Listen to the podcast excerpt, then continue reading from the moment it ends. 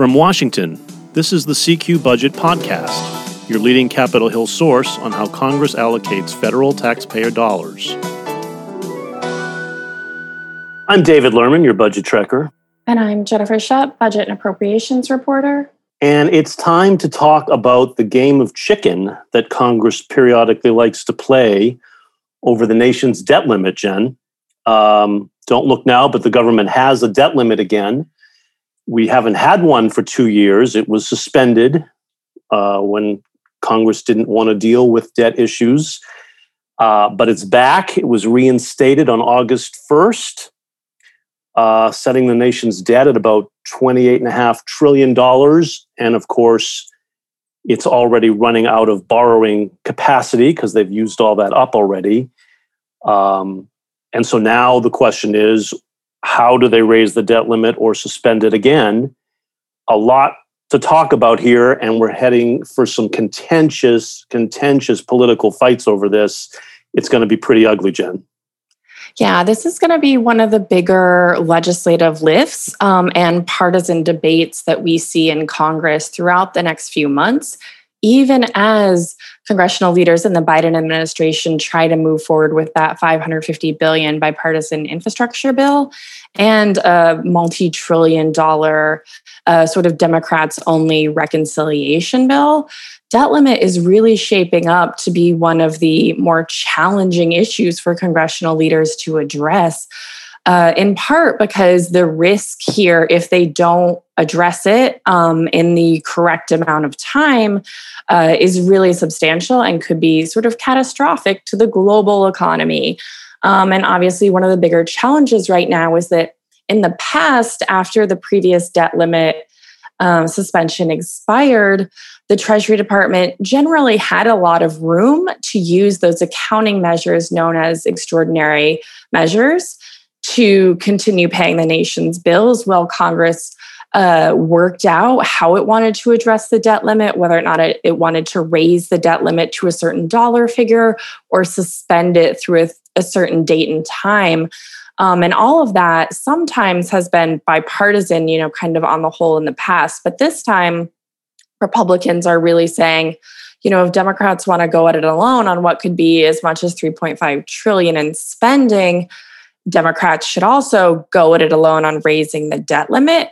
And this could create a lot of challenges going forward, not just for members of Congress in terms of deciding policy uh, and addressing what could be politically challenging votes for their members, uh, but really in terms of you know the us's credit rating um, and the stability of not only the domestic economy but the international economy as well yeah that that's what makes the politics so tricky on this this time i think jen because the same time the need to raise the debt limit comes right as democrats are trying to pass this three and a half trillion dollar spending package through reconciliation all on their own and juxtaposing those two things here makes it really tough. Uh, and and Mitch McConnell, the Senate Republican leader, just threw down the gauntlet this week and said, if if Democrats want to raise, you know, go on their tax and spending spree, as he called it, of three and a half trillion dollars, don't expect help from us Republicans to raise the debt limit. You could argue the two things aren't even that related. We already have to raise the debt limit, even if the reconciliation bill doesn't pass, it really it really has nothing to do with it really, but Republicans will use that as leverage here to say we're not going to help you if you're going to go on on more spending and more taxing, we're not going to help you with the debt limit. And without bipartisan cooperation on the debt limit, it's really tough to get it passed. The Democrats would have to rely uh, I mean, one option, right, is to do it through the reconciliation process, but that would come with a lot of pitfalls for Democrats, Jen. Yeah, and this is sort of the big debate that Democratic leaders are having right now, uh, not only behind the scenes, but you know, in talking with reporters every day. This is becoming an issue that every single scrum is addressing. Um, you know what the path forward on this is, and that's something that Democratic leaders have not figured out for certain yet. Uh, and so their first path forward is sort of doing it in a bipartisan process.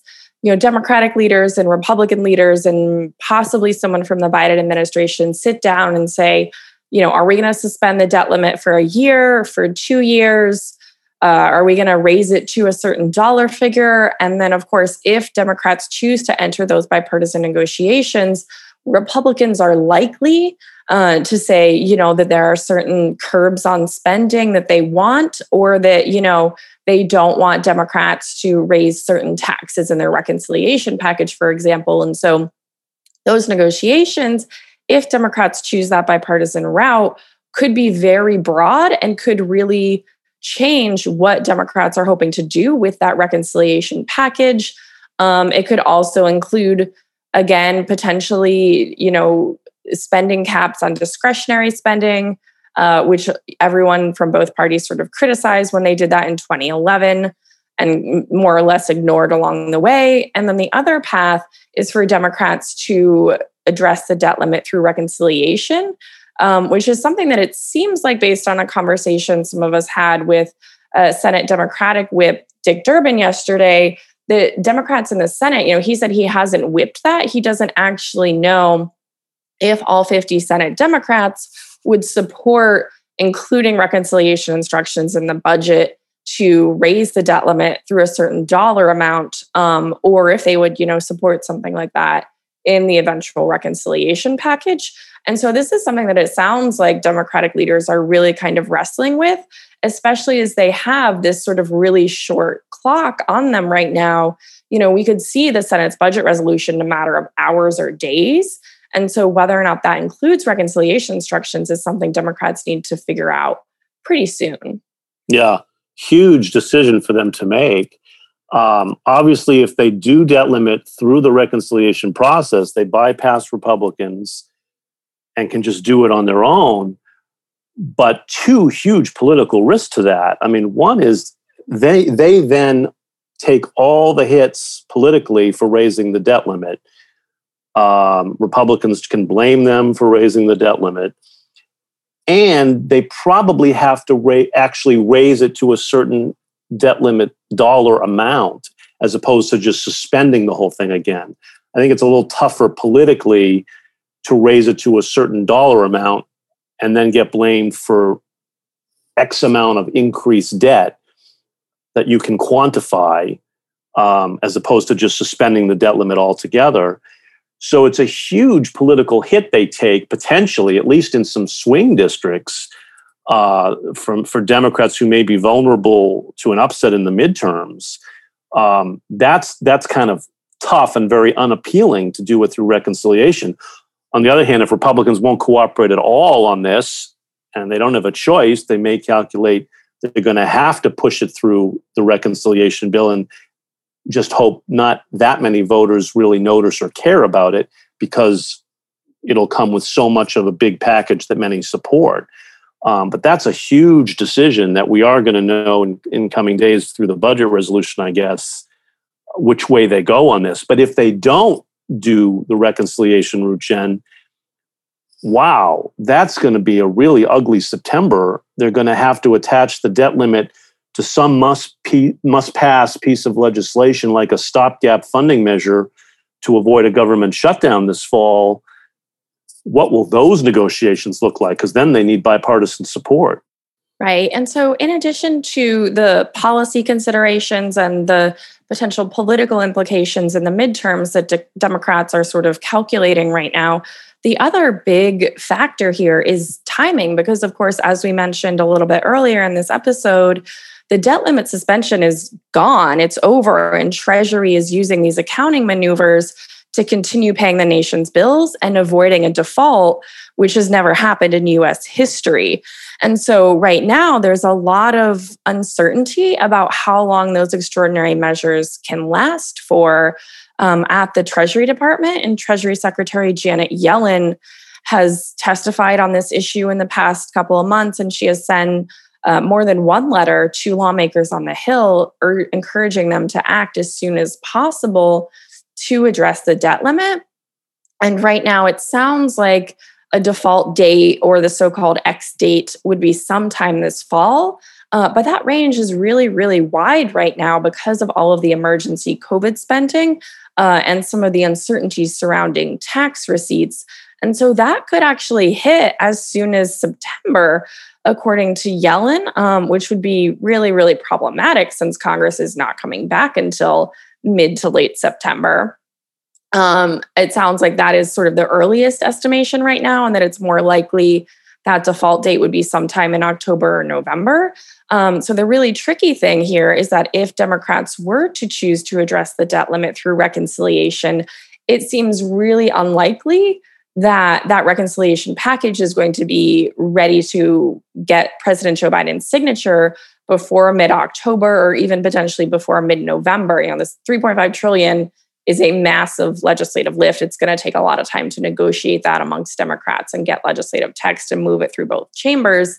And so that is going to take a while, potentially pa- putting that reconciliation option past the default date.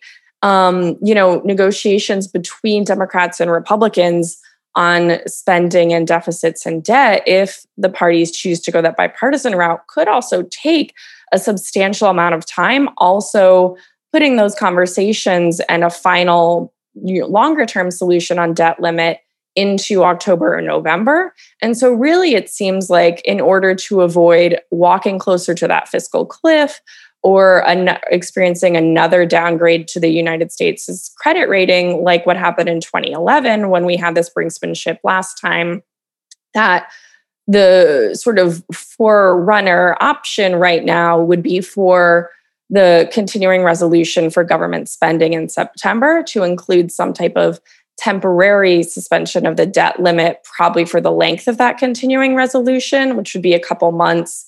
Um, and then that would give Democrats and potentially Republicans more time to get a longer term debt limit solution. But, you know, that would be a really um, tough vote for a lot of lawmakers to take, particularly in the wake of Senate Minority Leader Mitch McConnell's comments this week that Republicans will not be helping Democrats on the debt limit. And so, you know, if we're in mid September, you know, it's unlikely any of the government funding bills will be done in that time. So we really do expect a continuing resolution in late September to last a couple months into the fall or early winter and so, if Democrats were to put a temporary suspension of the debt limit on that continuing resolution, that would be a really significant showdown between Democrats and Republicans on the Hill. Because if some type of spending bill does not pass before October 1st, there would be a government shutdown. And if you needed to do debt limit on that same legislative vehicle as well, that would really be, you know, tying together a potential government shutdown and then, you know, inching closer to default on the nation's debt in the same vote series. And I think that's going to be a really, really complicated process for congressional leaders to work through in the coming months. Yeah, and we should keep in mind just what the stakes are here in these kind of prolonged political fights on debt limit, right? Because we went through this in 2011 and the negotiations dragged on. There was such contentious fighting over how and whether to raise the debt limit that one of the top credit rating agencies, Standard & Poor's, actually downgraded the U.S. AAA rating for the first time. Uh, and the reason they gave was the political uncertainty over not being able to raise the debt limit in time. Um, and that shows you the stakes here of of why this game of chicken over the debt limit can can really be dangerous because you start down downgrading your credit ratings, you you're really risking, um, if not default, you're getting closer to it and and uh, tougher borrowing. I mean, it's it's not a pretty picture, and that's what can happen here. And and Republicans have long insisted that any any increase in the nation's debt limit must come with increased spending reductions to get the deficit under control. That's how in 2011 we got that Budget Control Act that set us up for a decade of deficit reduction with all these spending caps that we lived under for the past decade. That's finally ended actually this year for the first time in a decade. Um, but now what do you do? and now if, if you if they need bipartisan cooperation on the debt limit again, uh, boy, that's going to be tough. And and it does, I think you're right, Jen. It does seem like the stopgap funding measure they need to pass in September would be the place to do at least a temporary debt limit measure because that's the only must pass item uh, on the agenda that comes in time for when the debt limit action is needed with the fiscal year beginning October 1st. Um, so it seems like that would be the place they would have to do it. But um, boy, those could be some ugly negotiations just to get that just to get that done. Right. And one of the things we've heard from some Republicans is that if they were to enter bipartisan negotiations on the debt limit, um, you know, discretionary spending, which is about 1.4 trillion in very round numbers for the current fiscal year, you know, the biggest growth in federal spending is not in that annual discretionary process. The biggest growth in federal spending really comes from the mandatory side of the ledger, which is on things like Medicare, Medicaid, and Social Security. And so, you know, that's one of the really complicating factors here is that if, you know, just based on kind of the data in terms of where spending is going to go in the future, mandatory, if you want to really, really curb federal spending, you probably want to be looking at mandatory, but there's really not a whole lot of political will, especially heading into a divisive midterm election year, to say, yeah, sure, let's put together a bipartisan group of lawmakers and in the next few months let's figure out how to reduce future spending on medicare medicaid and social security um, there's also not really a whole lot of interest in going back to some type of discretionary spending cap provision like the 2011 deficit reduction law um, in part because you know republicans really don't want those curbs on military spending.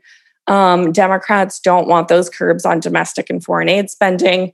And because really, if you look at what happened under that decade of spending caps, there were consistently two year agreements between the parties to ignore the numbers in the 2011 deficit reduction law and go for higher discretionary spending levels.